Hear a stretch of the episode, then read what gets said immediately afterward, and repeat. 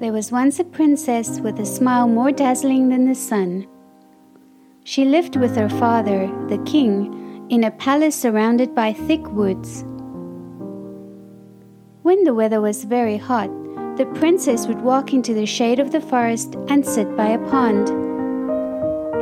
There, she would take out her favorite toy, a golden ball that her father had given her. Over and over, she would throw it up into the air and catch it again. One day, the ball slipped from her hand and fell into the pond with a splash. The pond was so deep that she couldn't see the bottom. My beautiful golden ball, sobbed the princess. She cried as if her heart would break, her tears drip dropping into the water. The princess thought her favorite toy was lost forever. An ugly, speckled frog popped his head out of the water. Why are you crying? he asked. I've dropped my precious golden ball into the water, she cried. What will you give me if I fetch it back for you? asked the frog. You may have my jewels and pearls even the crown on my head, sobbed the unhappy princess. I don't need any of those things, said the frog. If you promise to take care of me and be my friend, let me share food from your plate and sleep on your pillow. Then I will bring it back to you. I promise, said the princess. But she didn't really mean it. As the frog swam down into the murky water, she thought, He's only a silly old frog. I won't have to do any of those things. When the frog swam back up with the ball, she snatched it from him and ran all the way back to the palace. That evening, the princess was having dinner with her family when there was a knock on the door. Princess, let me in, called a croaky voice. When the princess went to open the door, she was horrified to find the speckled frog sitting in a puddle of water.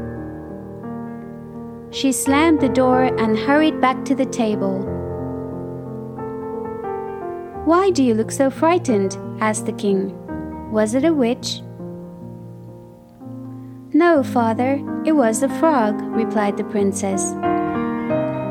What does a frog want with you? asked the puzzled king.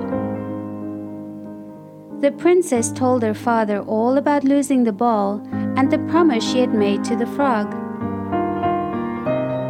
Princesses always keep their promises, my dear, insisted the king. Let the frog in and make him welcome. The princess did as she was told. As soon as the frog hopped through the door, he asked to be lifted up onto the princess's plate so that he could share her food. When the frog saw the look of disgust on the princess's face, he sang, Princess, princess, fair and sweet, you made a special vow to be my friend and share your food, so don't forget it now. The king was annoyed to see his daughter act so rudely. This frog helped you when you were in trouble, he said. You made him a promise, and now you must keep it. The princess had no choice. She lifted the damp frog onto her plate and watched as he nibbled at her food. For the rest of the evening, the frog followed the princess everywhere she went. She hoped that he would go back to his pond when it was time for bed, but he did not.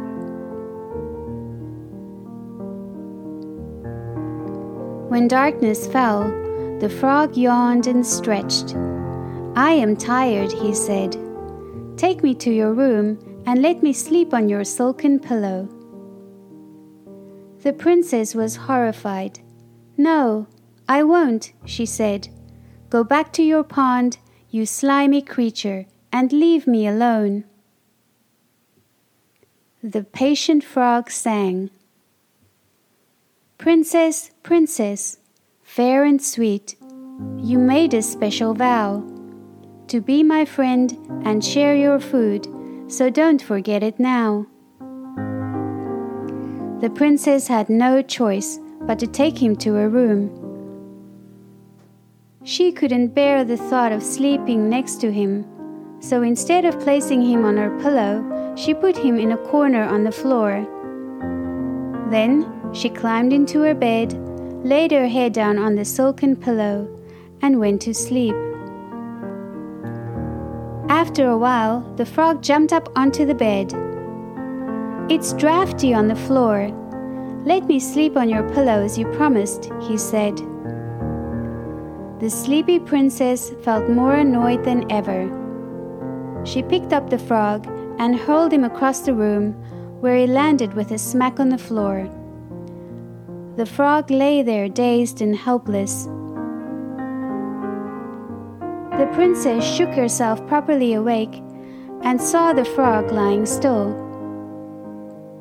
She was suddenly filled with pity. She couldn't bear the thought that she might have hurt the poor thing.